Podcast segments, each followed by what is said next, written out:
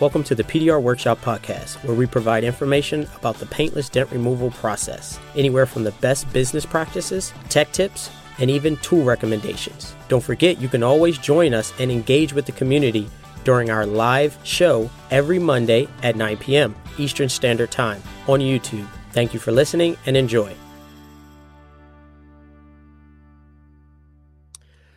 Good evening, everybody, and thank you for joining us for another live show, PDR Workshop, episode 53, preparing for your next PDR appointment. Sorry, guys, I had to turn down the little video I had played. So, like we always introduce ourselves, Dave's. You want to go first? Or Dave from Windy City Dent Repair. And Chris from Dentless Touch. So I first want to, thank everybody. We don't have a lot of people in the show watching yet, but the ones that are on, thank you. We're at almost 2,000 downloads on our podcast, guys. So I definitely appreciate all the love that you guys have been showing support on our podcast. We really are overwhelmed with the numbers that people. So it seems like you guys love that platform. We're going to continue to keep putting content on that platform. Check out the latest what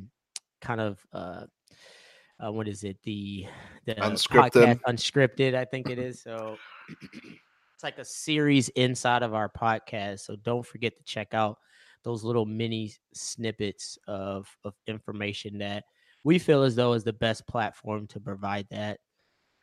Now, before we get started, Dave, you want to go over the tools? Yeah. So today I brought on the tequila tabs from Anson. Ooh. And it was an Audi A4 roof rail, and these were the ones to get it out. These things were pulling super, super hard. And I mean, I really enjoy these tabs. They remind me of those root beer tabs that you had. I think it's also from Manson. So they remind me a lot of like those root beer tabs. But you keep telling me about these dead center tabs that I need to pick up. Okay. And I mean, this small one was still pulling, so I don't know how those dead center tabs were working for you, but Bajorn, as well as in our Facebook group, was telling us about those dead center tabs. But these Anson tabs, these tequila tabs, they were pulling super, super hard. These are the main three that I was using. So nice. Tequila tabs from Anson. And what would you compare it against what? Like, what were you using before you switched to that? I was just using typically my green black plague tabs. That's like my go-to for anything glue pulling wise. And then just within my glue pull setup, I have different mixtures of Worth tabs, Anson tabs, some weird checkered style tabs, German tabs. So these were the ones that were, even the root beer tabs weren't pulling. For some reason, these clear tequila tabs from Anson were pulling this Audi A4 roof rail. So if you guys don't have these, definitely check them out. They're super strong. The heads are really, really thick. It doesn't seem like I'm going to get that much like stretch or play within them. It's going to take a lot of time for those to actually like break or snap or something like that. They seem very stout. So I really, really highly recommend these tequila tabs from Anson. Yeah, I'm going to share it just as so if anybody's looking for those. That's it right there. They're not priced. So yours flat, I guess it's the flat version, right? Correct. Yeah. So it doesn't have the thumbprint. No. Nice. Okay. So these seem like they do. Yeah. That's what's up. All right, Dave. John says the dead center tabs. I use the green glue, like I've talked about, the ones that I brought on the show about a week or two ago. That's what I'm using with all my glue pulling setup. But John here said the dead center tabs have a smaller shaft, and they pull harder in the center. So if you guys can see how large or small this shaft is. Yeah. So he said the dead center tabs have a smaller shaft, and then they do pull harder in that center. So, but I mean, these things are getting the job done. I'll tell you that. It always seems like the dead center tags is just gonna break at any point. Like it's the shaft is so thin, but okay. John, I mean, I didn't even think of that. That is probably, you know, where it's pulling that's making it, you know, pull that dead center. So that's what's up. What do you got for us? New every day. So I have I worked on that fender. If anybody's checking out or Instagram, on Instagram, you check out my Instagram stories.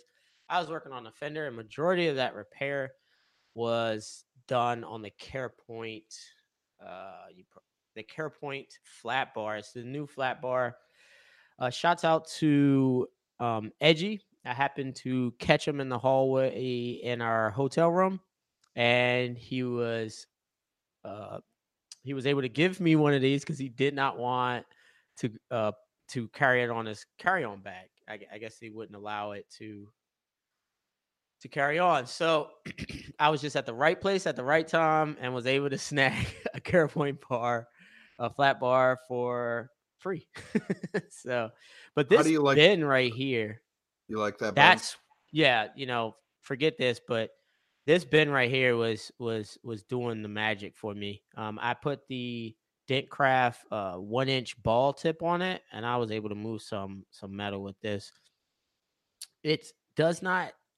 It has some kind of nickel in it. I think one of you guys talked about that.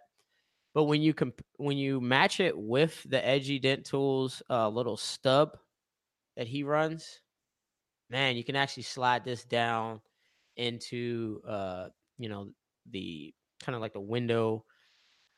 In between the window wedge and the belt molding. So this low profile is a perfect blend. And when you also, I use this tip on with the Dent Dial. So comparison is in my next video, but I'll share some insight with it. The Dent Dial, at least the 22 heavy, is stronger. This almost seems like a 35 light. So it has a little bit of power, but it will flex on you, and it will lose its shape when you start to put down a lot of torque. So the 22, that dent dial is stout. So, but yeah, if you don't have that is $175 on their website, and I can show you guys that right now. So I'm a little behind, and that is the CarePoint Tools, which I believe, where are they at, Dave? Do you know? I thought they were out of Missouri. Okay, but it might be Colorado. Yeah, it's I don't know exactly actually. Yeah, so check that out, guys. If you're in the market, I guess they don't have any. I guess you can't even buy it. So if you're in the market for a flat bar, you know, check out the CarePoint flat bar, guys. Now you said it does have some flex. Yes, it does. Yeah, so with the ball, you know, you just don't have a lot of power. You need really like the strongest tool to actually have that ball, that rubber ball, actually move any decent metal. So it just would flex. It would lose its shape in the middle, leveraging off the tire or stuff like that. Mm. And this happened to me twice. So I know that the metal, I mean, this is pretty thick to be bendy, you know. So I know that the metal, the alloys that they use, it's, you know, I really don't know metal, but it's not the strongest stuff in the batch. So the tiny, bling blingy. Now I've said with that flat bar, I've had a couple other flat bars in my career. Mm-hmm. The way that bend is, do you think it could be maybe curved in a little bit more rather than on like almost like a 45? It is there. It could be a little tighter or a little more curved. Right, and I think I did kind of bend this a little bit more, but probably not as much as the I think the Dent Wizard. I just don't feel like for some of these lips that it's not gonna, you know, it's gonna be. I think it should be more of a closer to a 90 as yeah. Oh, okay. That's just my opinion. Yeah, see, normally I would put a tip on this end, and then your 90. Okay. So to have this like 45 degree bend. as an option. Like, you can't really do this with a dent dial. I mean, I guess if you heat it up and really has some kind of vice that would bend the dent dial, but honestly, you're normally bending the dent dial probably about 4 to 5 inches in, and again, 4 or 5 inches from the edge. That's the area that actually moves. So to have that bend about 2-3 inches from the edge, it works. So that's it. That's all I have. Check out CarePoint Tools, guys, and also check out Anson PDR and their tequila tabs. And I'm pretty sure you guys won't be disappointed in those tools. So let me switch off to the chat. Anything we need to go over before the chat, Dave? Julian said, what's the best training in the business, real quick? Ooh, best training in the business. I said Dentless Touch. Man. I haven't received any training out there. I think Dent Wizard, they say they have pretty good training. I think everybody I talked to, they said their training is on point. Yeah. You do sell yourself, and you will be working for them. You can't, they don't have any, it's a private training for them, for their techs only. Those seem to be the best training facilities around. Mike, I think just when it comes to training, I do think when it comes to training, that's such a huge, heavy question, because I think there's so many opinions on what the quote unquote best training will be. And I've never been to any of these trainings, so it's hard to what's the best when I haven't even been to a training. But from, I guess, our scope and what we see, it seems like there's a lot of successful people coming out of Mike. I think Marty has some training. Yeah, Jonathan says Mike Seawald. I know Ryan had mentioned Mike Seawald before. Mike Seawald. So that name gets passed around a lot for training. A lot of guys like him. There's tons of guys. I mean, yeah. I think look at who's came out of the training and done something. I think that's kind of where you obviously Dent Wizard. There's a lot of skilled Dent Wizard technicians out there. I think Mike's trained a bunch of guys, and then obviously Mike has trained, some very successful technicians. So I agree. That's like my honest opinion. I can't tell you one or the other. So let's get into the topic of, preparing for your next appointment and why that is important. Dave, we were talking before the show, and we were going over why we picked this topic. And I would say that I think it's what allows my company, at least, stand out from the rest. It, for me, being like the ADHD and kind of just not even focusing, it when the customer is there, I look up their name, and I just do different steps. We'll go in detail. I just do different steps to get me ready for the type of car that's coming in, the type of damage and stuff like that. But it just allows me to be just better prepared, ready, fresh mentally, and all that good stuff. Dave, why is this topic important for you and your company? I just feel like being a prepared tech, a prepared business owner is just going to allow for more success. Nice. I feel, once you're doing the repair is one thing. And as a technician, a lot of us here as technicians, we like to be prepared with buying new tools or the latest techniques. And that's how we just become prepared as technicians.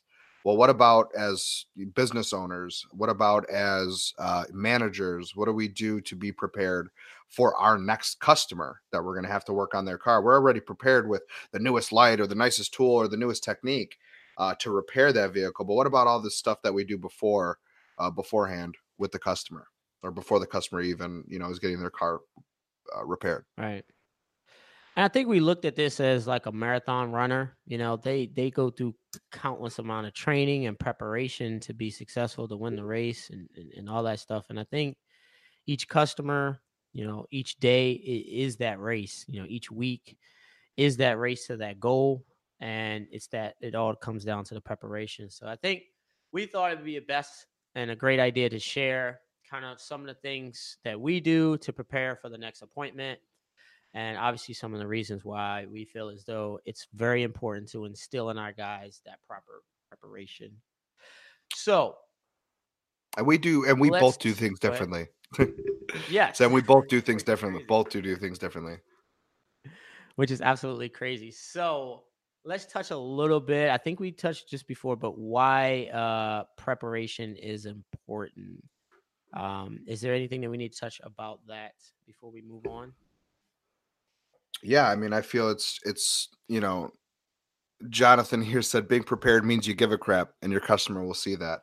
And yes, I completely agree. I completely agree with that. Just some of the things just real quick before you really get into it. A couple of things I'm doing is I'm looking over what I have for the next day.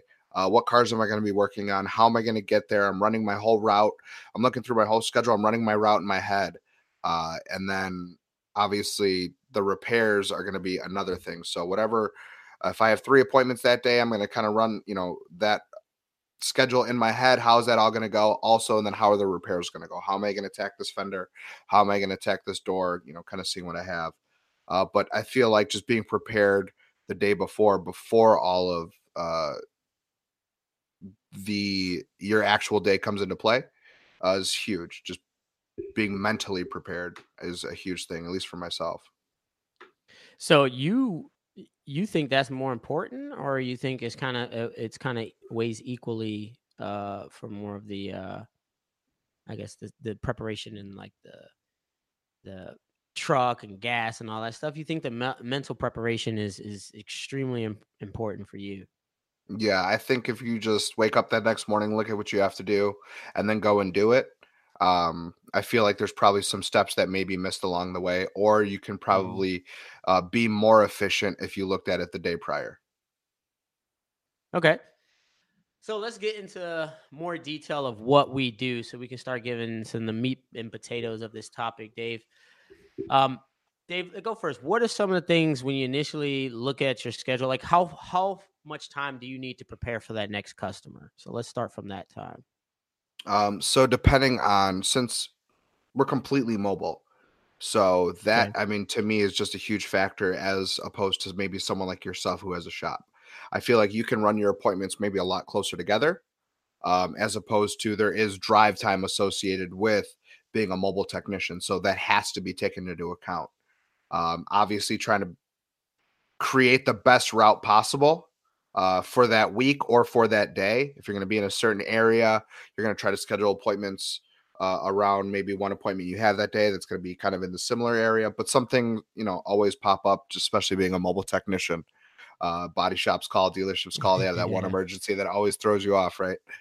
But I feel so. I look at my whole schedule for the day before, and I'm running my entire route in my head. That is gonna then allow me to kind of just already know what I need to do for the next day. Nice.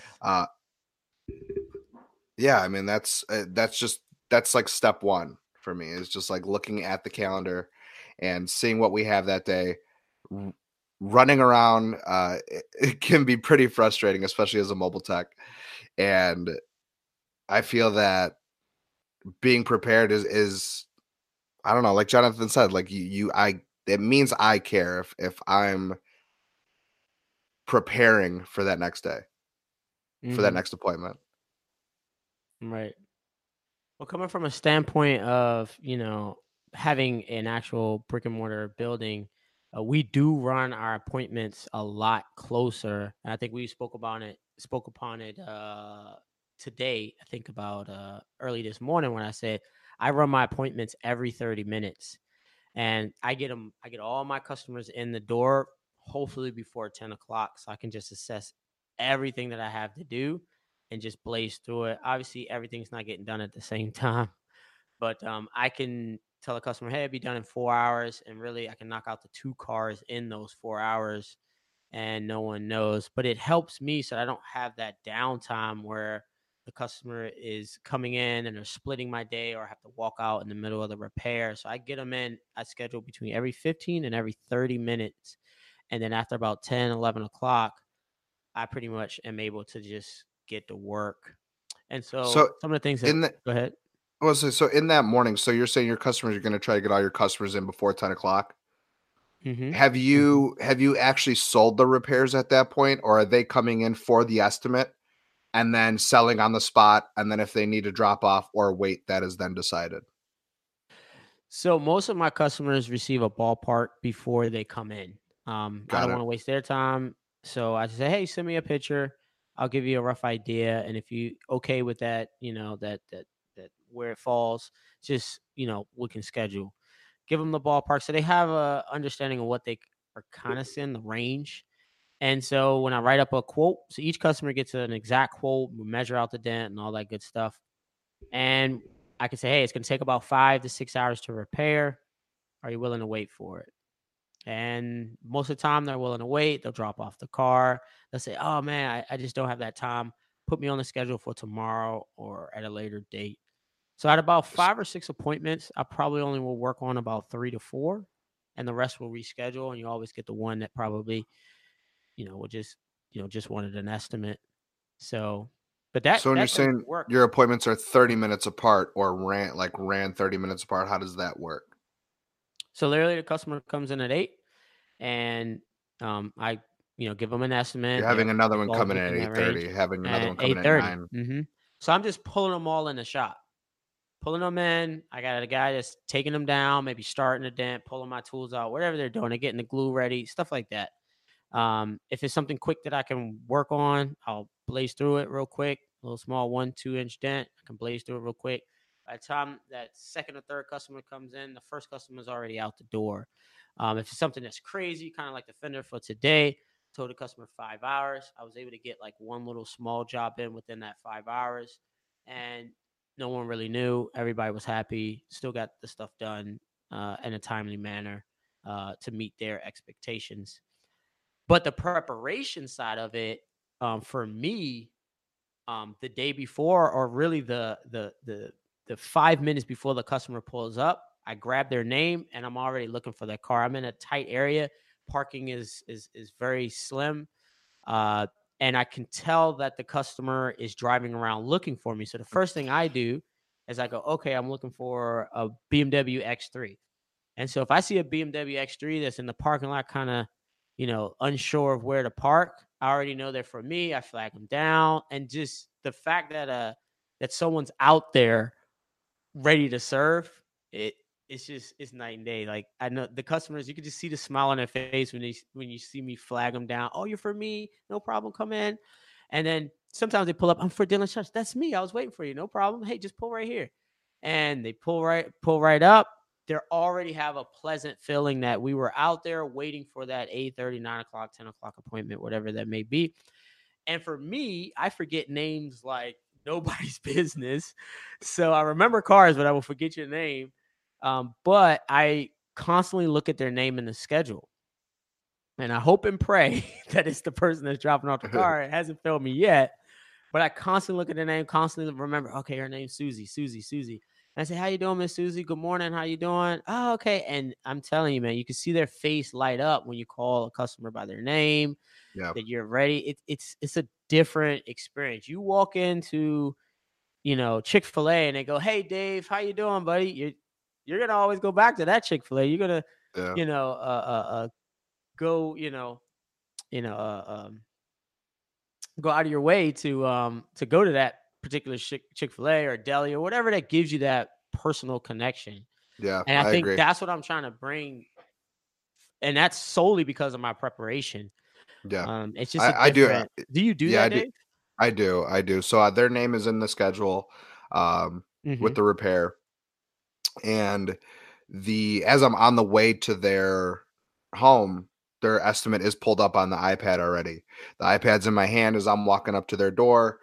Sometimes they're already outside, depending on the weather, stuff like that. But walk up to their door, and I'll greet them. Are you John? Are you Jim? Are you Susie? And oh yeah, so I'm Dave with Windy City Dent Repair. Mm-hmm. We had spoken on the phone. And sometimes I've already assessed the damage, but as I've walked up, the car's already there. Or, hey, let's go take a look at what you have.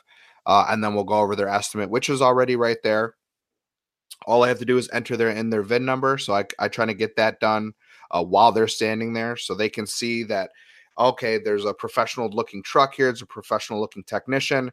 They're using an iPad. You know, all these kind of things are, you know, in preparing them to go ahead and sign off and say, okay, I want this company to go ahead and work on my vehicle. And then, so, you know, we go ahead and start with the repair there, but all these things are, have already been entered in, you know, the day before. I've already entered in their name, their address, you know, how am I going to run this whole route that day? All these things I've already thought about. And that's just how I just mentally prepare for the next appointment. So let's go over some questions, Dave. I was reading, it says, Chris, are you the only one doing repairs, or do you have employees attacking some of the jobs? Yes. So I do have employees that will attack some of the jobs when we do have like those 5 or 6 scheduled appointments back to back. I do get some assistance. If it's just 2, I can handle the 2. But I do have guys that I can call on when we have those busy days. Jonathan says, if you're quick at push it, doesn't it make sense to, from a business standpoint, to hire a service writer so you can do less downtime? Fortunately or unfortunately, I don't need a service advisor. I think service advisors really need to sell it, manage it, and just do all kinds of back-end order parts. And it's just stuff that is not needed.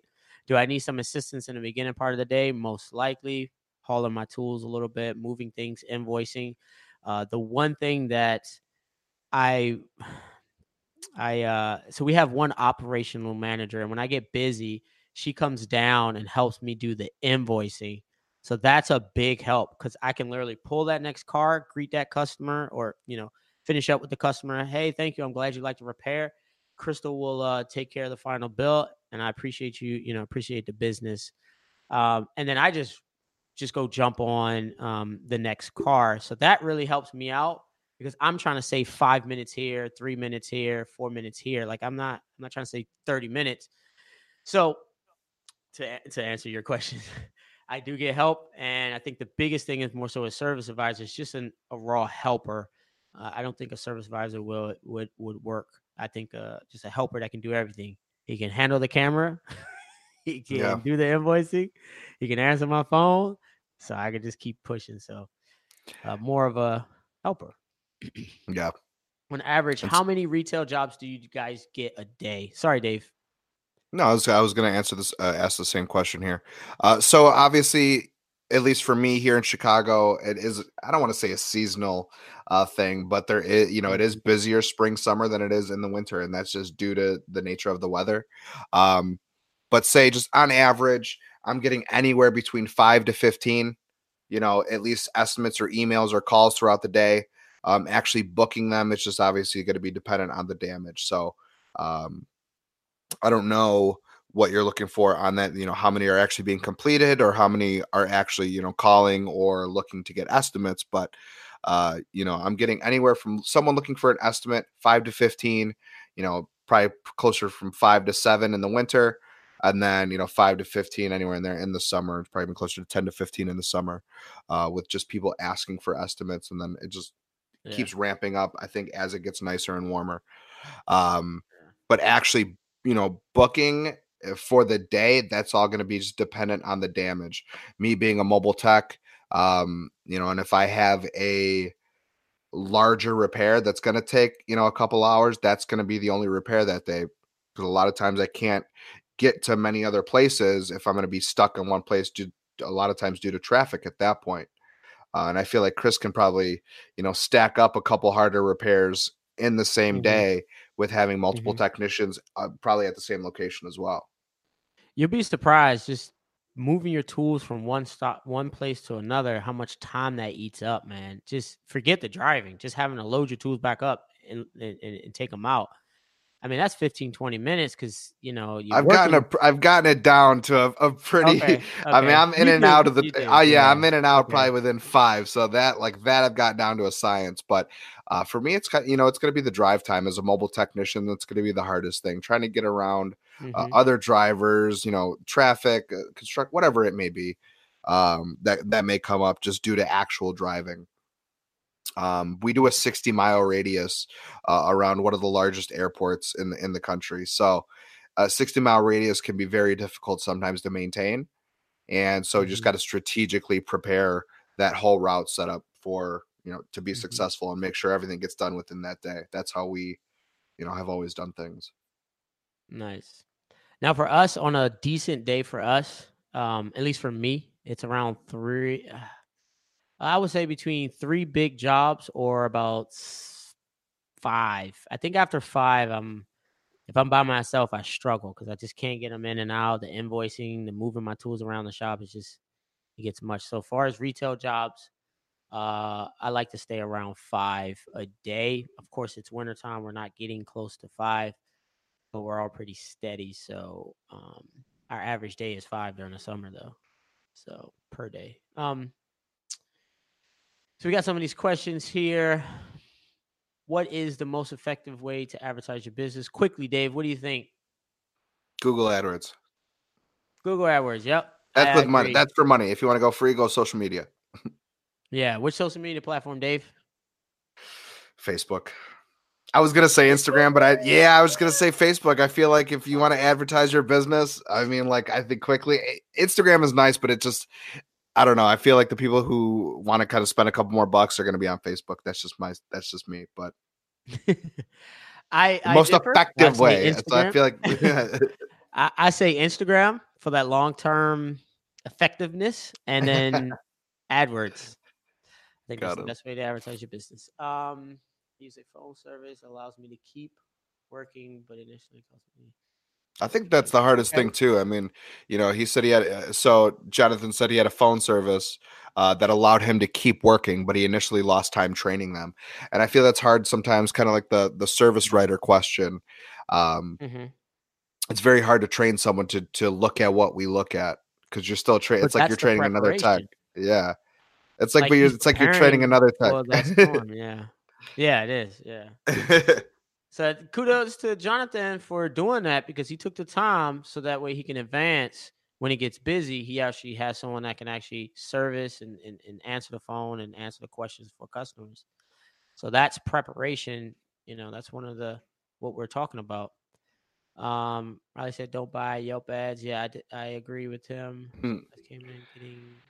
Tommy asks, are you guys doing media content on every repair? No. I'm trying to, but I try to, and whether it be an Instagram, whether it be a photo and like an Instagram snap, like I'm trying, but it can become very difficult. Now, if you're talking about a full video, then that's not happening. But, you know, I feel like guys can still take the before and after photos. I feel like quick videos with your phone should still be taken, you know, but the full productions, you know, that maybe Chris does, or, you know, myself, you know, those take a lot of extra time outside of the repairs. So it's just, yeah, they can there are some repairs that I wish I had the time to film, but I know that customer is literally just standing over me. I did a F-150. Raptor that I'll probably post a couple of days from now. And he stood right there. There was no time to film. That was the end of that one. So, and then the parkour and price guy, and pray for the best. All right. So back to the topic while we get some more questions in the chat. I was actually reading an article that made some sense on, you know, preparation. And it basically was talking about taking the time to think like your customer, you know, considering adding some empathy into your toolbox, really putting yourself in the customer's shoes, because oftentimes we talk in the lingo of, you know, from Dent guys. So we talk in that Dent lingo, and it is so over the customer's head that they kind of, I don't know, they kind of curl up in a ball and they just instantly said no, because they just can't comprehend what you're saying. They don't know the terms that you're using. Yeah. Right. They just don't know. So to prepare to articulate, you know, the answers to the questions so that anybody can understand, that's a skill by itself. And I think you will advance in your salesmanship, you know, almost instantly. And I think an easy way to do this is to go, you know, whether it be to the bar or some social gathering, and when people ask you, what do you do? If you can articulate what you do and he understands quickly, you pretty much nailed it. At least for me, I struggle. So I take dents out of cars and I'm trying to tell them what I do, and it never gets over. I'm like a 50-50 right now. What are you, Dave? How do you feel about that statement that I made with empathy and stuff? I feel that I'd naturally do that. So it's not something that like, I mean, me and you have gone on about right, like personal characteristics that we both possess. So that's kind of something that I naturally, I feel can either gather from my customer or if I'm talking in PDR lingo, I know that this customer, like I could see just naturally on their face that they're not understanding me, and that I can quickly revert back to dumbing it down for them, and you know, talking to them like a second grader sometimes with what we do. Yeah, right. I kind of do that on the fly. So to me, it's something I don't need to necessarily prepare for. So do you need to actually see their facial expressions and stuff like that? Or is that something I do? I go off of body. Yeah. I go off of body language. Yeah. I guess even over the phone too, I can kind of gauge where my customer's at. As they're speaking to me, I'm kind of picturing what this person looks like. And how they're speaking to me. I'm understanding that. And I can play off social cues pretty quickly. And so being prepared for it is I just kind of mentally prepare myself, if anything, like right before the phone call, just like, all right, what was their name again? All right, Mike. All right, hey, Mike, what's up? It's Dave from Windy City Dent Repair. And then I'm going to start playing off of how is he talking? Is he excited? Is he not? Are they playing, you know, is he talking a little softer? Can he not really hear me? Maybe he's older. And I'm just gathering all these things as I'm talking to him right off the bat. And I feel that's me showing empathy, kind of just trying to help them out the best way possible, or communicate to them the best way possible.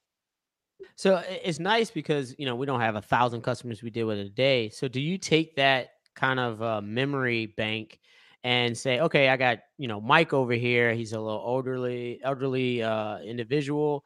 He has hard of hearing. So I'm going to ask him, is he text? And then remember that and actually text him when you're, you know, arriving and stuff like that. Yeah. That's taking a personal touch that, like, again, that preparation to make them feel, you know, a valuable customer. That's just crazy. That's just amazing. Like, I can only imagine. I mean, we do that too, but I think you're doing it a little bit deeper and better than me, because I'm always reading, like, how can I best, you know, help this situation, whether it be, hey, I need this dent done now, or, you know, I don't, yeah, you know, whatever it is. I try not to come from like a selling like standpoint. I try to come from like, I'm trying to help you out. Like, yeah, it's going to cost for my time. It's going to cost for this repair, but like, I'm here legitimately to help you, you know? So I do care about my customers. I care about what their needs are and what their wants are. And so, you know, I sometimes get offended when they say, well, can you just pop it out? You know? And like, I feel like we all get offended sometimes, you know, with comments that people make. And I think we've gone over that in previous shows. Right. You know, so, oh, well, you did that so fast. It shouldn't be that much. And that kind of just like hurts your ego, or it kind of hurts your pride. But, you know, I'm constantly trying to figure out my customer and try to figure out the best way to help them, you know, and put myself in their shoes. Yeah, me too. We just do it more of on the technical side though. You know, it's kind of crazy how you do it more of like an emotional side. Yeah. And we're more like, you know, the technical aspect of it. So it really, you're preparing for, I guess, you know, the customer side. We've spoke a lot about the customer side of it and that customer experience. On the technical side, for the technician, what are some of the benefits? You know, let me touch on that first. I would say that you just be better prepared, like your mental health, you know, stability would just be, you know, better to attack that damage. You know, if you know where your tools are because you've organize them the night before, you know, you already got gas in your vehicle, little minor stuff. You organize your truck, kind of cleaned up stuff from the day before. I feel more confident in tackling repairs and knowing that I can get through my day because I'm well organized. You know, my day's planned out. My, you know, my routes for traffic is planned out. Now I just need to make sure that my toolbox is ready to go. I have the glue. I have this. I have that. My batteries are charged. My iPad is charged. My Apple Watch is charged. You know, all that stuff is just ready to go. And my confidence goes like from here to here once I know that I spent the 20 minutes the day before to prepare me for that next job. So the fact that your confidence goes up, that I think will determine not necessarily the quality of the repairs, but just like you said, your mental state when you're doing the repair, knowing that you're going through those dents, knowing that you reach over and your knockdown is right there. It's not buried in your bag. Yeah. So that's crazy, I mean, because I feel like, you know, if your iPad's not charged, like now all of a sudden you're dealing with that. Like you go to sign for the customer and like, oh man, damn, it's dead. I didn't check. Or, you know, my headphones are dying, you know, something like that. And I'm always having headphones in with the repair. That's just me. It helps me kind of zone in, and if they're dead, like I'm freaking out. Like I actually have to listen to like outside noise while I'm fixing something. You know, the small things, small details can kind of screw up the whole thing. And you know, something as simple as, you know, your phone not being charged, maybe you didn't throw it on the charger the night before. And these are just all electronic devices that we use that just help us throughout the day. But if one thing goes wrong, like it will kind of lower that confidence. Like you said, when everything goes right, your confidence is already boosted. Like, why would you want to hinder that in any way? Mm-hmm. And I think as an entrepreneur, we're dealing with fires every day. Like we're dealing with problems. We're a problem solver. So to have a problem of your headphones dying, your phone battery didn't charge last night, you're now spending that time just dealing with that, and the charge and answer the phone, and your headphones are dead. So now you got to drive or pull over so you don't get a ticket. Yeah. It's just, like you said, what was my customer's name? Again, like, I don't know the estimate. Like, I don't know the customer's name, so I can't find the estimate. Mm-hmm. Like, you know, little things can like go wrong. Yeah, exactly. So Q had a question here. It says, what do you guys say when a customer says we're too expensive? Sorry, I just completely misread that. So what do you guys do when the customer says it's too expensive? Yeah. So I've spoken about this before. They receive all estimates by email. And if they've sent photos, we ask for the name, the year, make, model of the vehicle, and an email address. We estimate based off of the photos. And whatever estimate they receive in their email is the final price, and that is it. If they tell me that's too expensive, cool. Like that, and that's it. So, but I feel like I think Chris does his estimating and comes into contact a little bit more with that question with his customers, because I think there's a little more, phone time with them. Yes. And so I think a little bit of that filtering, I think that's what you're kind of doing. Like if they don't respond back, then they obviously either found someone else, maybe cheaper, better, you know, not better, correct, but you know, they just found someone else, you know, maybe closer or something, or can do it sooner, whatever the case may be. For me, I give them that range. And very rarely do I have a customer come in, you know, I see the dent, it falls within that range, and they go, oh no, you're too expensive. Most of the time though, they come in and there's just hidden damage that I just couldn't see in the picture. I guess this happens probably about 20% of the time. And I just, you know, or the RNIs, because in my picture, I say, look, I cannot account for the RNIs. I got to scan your VIN, all that good stuff. Or they'll say 5-inch dent. I quote them for a 5-inch dent.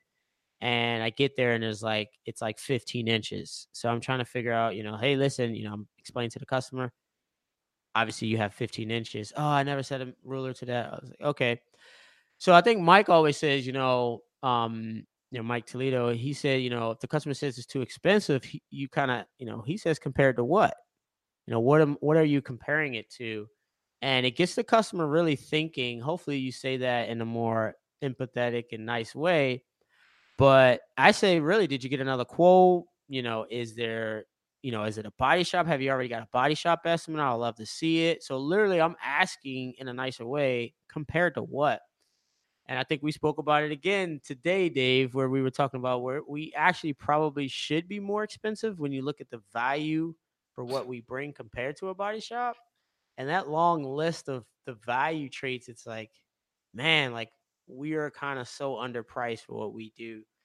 But it happened to me. It happened to me recently, Friday. Or Wednesday, sorry, it happened to me Wednesday. I had a nasty dent, bottom of a Ford Fusion door. It took me 2 days because I was actually rushing to get out of the shop before they closed. He said, just come back in the morning. I said, that's fine. Finally finished it all up. All the body guys in there, oh my gosh, that looks crazy. That's great. That's great. The one guy was putting the door panel back together, and he said, how much would you charge for that? I said, well, due to the body shop, they, you know, just do the volume of work. They get a discount just based off of that. So, but if you were going to be retail, or if I was going to be retail, I'd be anywhere between $8,000 to $1,000. He goes, oh, really? I said, well, what would it take for you to repair that door? Oh, yeah. Yeah. It would take some time. And I said, yeah, I was done in a couple of hours. Yeah. He goes, oh, yeah, I guess you're right. I said, well, I know I'm right. Yeah. It's like the price it's going to cost, the amount of money it will cost to repair this door that I just did is significantly like, yeah, it should be this, but it's just not that. And I don't know why that is. I know we're pushing that for the industry. We're trying harder and harder, but yeah, that just recently happened to me the other day. What would you charge for that? Man, that seems kind of high. Well, what would you do? You know? I mean, honestly, we're too expensive because, and I would say it because, we just talked about it, but we're too expensive because of people keep driving the price down. So ideally, like, I won't say all buy shops because they're actually turning around, but a lot of dealerships, it's $100 a car or whatever you might price it. And that's what they tell their customers. So we are getting pressured because of the wholesale side of our industry. And that's why retail is always looked at as, or some people more expensive than what it is. But when you actually look at the value aspect of what we bring to the table, especially for the guys that do complicated repairs, like me, Dave, and a lot of you guys that are on this chat and listening in, when you compare it to collision, jobs, it's a night and day difference. So I agree. Yeah. I asked them literally to compare to what?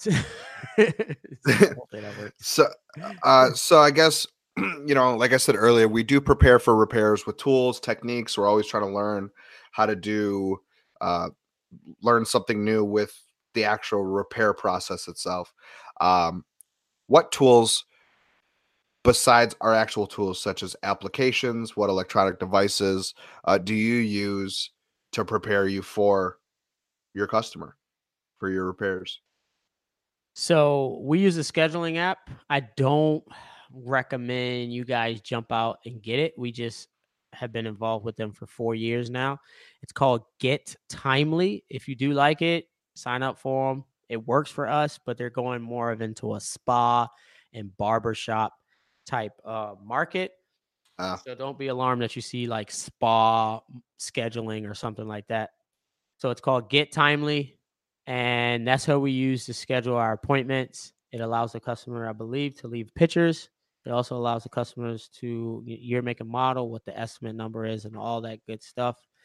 It also syncs with our Google calendars that we run. And, there's plenty, like Square actually has one. So if you guys are interested in schedules, a lot of people like the Square scheduler. So there's probably some better options out there for us. I mean, for us PDR guys, there is some things that they don't do well because I run multiple locations. And that's kind of the one thing where I say, I don't really like it. They don't have that buffer time that you can add. It's just there's another company called Housecall Pro. So if you got a little bit of coin, they're more expensive, but it allows you to text the customer if you're mobile when you're on your way based on your location. So if you're on the other side of town and traffic says you're going to take an hour and a half, you hit on your way. It tells the customer that you're on your way and you're about an hour and a half out. You don't have to text that to the customer because of traffic. So Housecall Pro is a good tool. That would be my second choice, but we're already kind of in bed with Get Timely. So that's what I use, Dave, as far as an app side of it. As far as for business organization and just preparing for business, I use Google Notes. That's what I use when my mind is just moving, which seems to be about every day. So Google Notes and the Notepad from, Apple. Like my mind moves so quick, like I just got to throw information down. So as far as preparing for the show, I send the show notes to Dave and we bounce back and forth, but I'm literally piecing together these notes as I'm in jobs. Like it just comes to me in waves. So I just, use those types of apps to help me out. What about you, Dave? Once the customer has scheduled, either through phone or text or email, I use Outlook. So I like Outlook's calendar. I've always used Outlook's calendar. I like the way it looks. I like the way it's set up, and I'm just comfortable with it. So once they're scheduled up, all of the, I'm trying to pull it up here, but I think I'm on airplane mode, but let's see here. Yeah. So you can kind of, I don't know if you guys can see that or not, but it's just, I do it all by time. And everything just gets entered in by time and what time I manually enter the time. I know,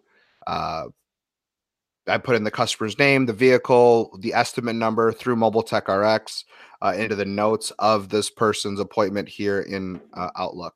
So nothing is actually synced together. It's still entered in all manually, which can sometimes be a hassle, but it's just kind of like you said, the way that I've been doing it probably for the last 4 years myself as well. So that's just the way it runs smooth for me. Mm-hmm. But all estimating, invoicing is done through Mobile Tech RX, but any scheduling is all just written into an Outlook calendar. So, and if you guys, we're talking on, preparation, but if you guys do not have Mobile Tech RX, some of the things that you can do is just look up those estimates that, that you did a month out. I mean, to have that ability is just crazy. And I'm pretty sure there's other apps you can write in your notes section, but sometimes you scan a car and you realize, oh, I already have an estimate in here and stuff like that, that Mobile Tech RX does help you out with. We don't get paid from them, but we really think it's a good service. Try them out. I think we have a little coupon code. My coupon code is Dentless. Again, it doesn't pay for anything, but we want you guys to try it out. Looks professional. Yeah. But, as far as the preparation, I know because my ops manager Crystal puts in the estimate number that we're going to be working on. And so now I can pull up the estimate. My guys are always required to take pictures. The more, the merrier. So I could actually see and get mentally prepared for what I'm going to work on and already plan to tell the customer, 5 or 6 hours, whatever it is to actually fix that. And I'm putting in, so like when I go to schedule, guys, I'm also putting in the customer's name for that day or that time. And then also in the notes, I'm putting the estimate number. Just in case one of those does get mixed up or there is a typo, I always have one other thing to fall back on. So if it's, Mike Jones and then estimate 104, but it was actually estimate 103, but there was a typo, I could still look them up by Mike or Jones, and then just in case there was something that did go wrong with the entering on the schedule. Nice. So before we got one question, I'm gonna hold out on the one questions. Guys, get your questions in the chat because we really want to start bringing this back to like a more of a Q&A show. So definitely jump on some questions here, guys. But what are some rituals that either you want to do or you're doing right now to just mentally or physically prepare you for that next day or the day? The next day. Morning. Yeah. So like I said earlier, I look at my schedule. So at the end of today, I look at my schedule for the next day and I have to see, where do I have to go? I'm running that entire route in my head. I'm running those repairs kind of through in my head, what tools I'm going to use. I'm looking at all these things just to kind of have, so I'm not going into tomorrow morning blind. I like to have some sort of mental preparation, some mental notes in my head that I know when I wake up that these things kind of have to get done, or I know how the entire ebb and flow of the day is going to go. That's probably the biggest ritual I do with my repair process. Is literally mentally going over the entire day. No, none of that. No. I'm mentally going over the entire day in my head the day before. Nice. Quickly. I mean, it's quick. It's 5-10 minutes. I'm looking at what appointments. I'm looking at those repairs. Okay. I know I'm gonna have to use that tool. I'm definitely gonna have to use heat on that car. I know I'm gonna have to, take this door panel off. So hopefully I get there a little bit earlier, She's in the city. I may have to, put cars out for my car or whatever it is. Exactly. Yeah. just running through that entire day in my head, hopefully how I want it to go. And then obviously, as you know, we know as techs and business owners that doesn't always go as smooth, but we're prepared already for how that day should look. So when those curveballs get thrown, you're already prepared to kind of manage them, because you know how the, you know, if you have to take care of something, you know how the rest of the day still should look. Mm-hmm. Mm-hmm. And you know where you should put in more physical energy and mental energy, because if you got that tough repair, you got to focus. And then, you know, some of the easier stuff that you can be on the phone or get some of the meetings done that you need to be in, or whatever you need to do, you can kind of, you know, tailor to that. For me, like I said, you know, like exactly what you do, Dave, I look at the scheduling system, see what my first appointment is, the name, and just what time. Sometimes my first appointment is at 9. Sometimes my first appointment is at 8.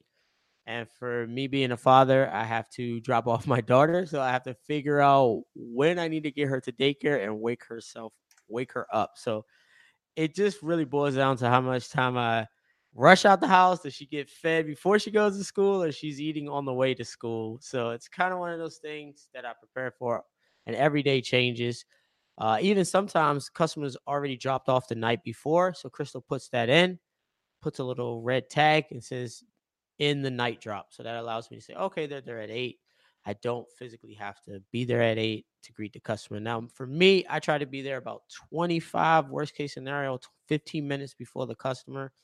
And so, again, like Dave, you said, traffic patterns and stuff like that. I think it's a little different for you, Dave. If you're a little late, they pretty much understand, or you probably give customers a window. I'm going to be there between 10 and 11. You know, you arrive between them. But for me, even though my first appointment, it's like, I got to be there. The shop is already open, but I have to be there to service them. And if they even come 15 minutes earlier and are waiting for me, it leaves a bad taste in their mouth when they come early so they can get their day done. And I'm not even there. I don't arrive until 8. Kind of sucks. So I try to be there 15, 20 minutes before the customer every day. So back to the questions. What made y'all start PDR? I used to work for a body shop as a porter, and I said I wanted to paint cars. There was a hail tech inside of there, and he said, "You do not want to paint cars. You'll be dead before you're 40." That started my PDR journey probably about 10 years ago. It's kind of similar. Like I was becoming a mechanic, trying to become a Mercedes-Benz mechanic. Older gentleman, I still know him to this day. He said, "You don't want to do this. This is crazy. We're working on Saturdays. You know, we're not hourly. We're here 13 hours a day. You do not want to do this." So luckily, a couple of days after that, I got in touch with the PDR guy. He was hiring. I was like, well, he telling me not to go. I got a, you know, truck full of tools and no work. I can't. He doesn't even want me to jump in the dealership. So I said, well, I'll give it a shot. I was ASC certified at the time, and he picked me up, and I just left that whole mechanical background behind, honestly. So that's me and why I started. So do you guys have an estimate fee for marketing? We do not. I do not. Sometimes I wish I did. But no, we do not. No, we do not. We say send the photos. You'll receive an estimate typically within 48 to 72 hours. Depending on how busy we are, I'll kind of change that. I'll adjust that text message accordingly. But they'll receive an estimate in their email. And there's no fee for it. Sure. We just need the photos. Yep. Guys who are already, before we go ahead, I'm sorry, Dave. I would say, just real quick, do they have any motorcycle tanks in Mobile Tech RX yet?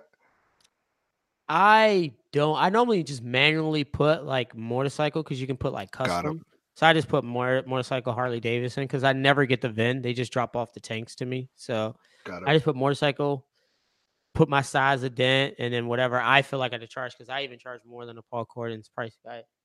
But I do think they have a price guide for tanks. So most likely, I think Daniel Grom, right? That's his name? Yeah. Yeah. Daniel Grom's price guide is in there, so they should have stuff for motorcycle tanks. So yeah, that probably was in the last upgrade, guys. Cool. Before we go, please, guys, give us a thumbs up. Check out our podcast. We have some different and unique content for the podcast, so you're missing out. Dave will be putting on or releasing the next PDR Unscripted. So check out that different content that we have on there. I think you'll get more information from that series. Guys, like I said, thumbs up the video, share it if you can. We want to grow this to become just, an informative Monday for everybody, man. Seeing the chat go through and you guys are answering questions for customers. It is just is amazing. I mean, not for customers, but for other techs, it's amazing. So Joshua said, I started the same as Chris, gave up a mechanical career for PDR, stayed in free. Thank you, Mr. Moore. So yeah, man, you guys are excellent, man. We are going to have more content coming out, which is crazy to say. We're going to have the PDR workshop, actual classes are going to come out, and you're going to be surprised at what we got, in store for you guys. And it's just like, I wish I could release this, guys. It's going to be a nice year for everybody. And I hope you guys are getting information for what we're putting on. Feel free to reach out to me or Dave. Dave, where can they find you? Facebook, Instagram, YouTube at Windy City Dent Repair.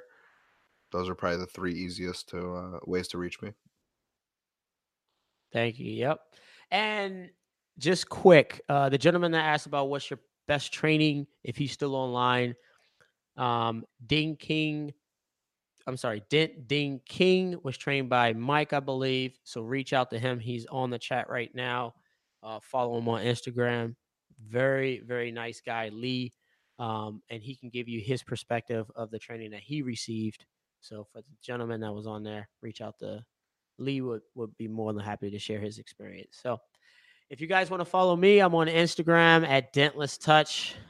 That's it. I'm pretty much not on anything else anymore. I pretty much given up on that. So it is Instagram, Dentless Touch, guys. Thanks for watching, and we'll see you on the next show, guys.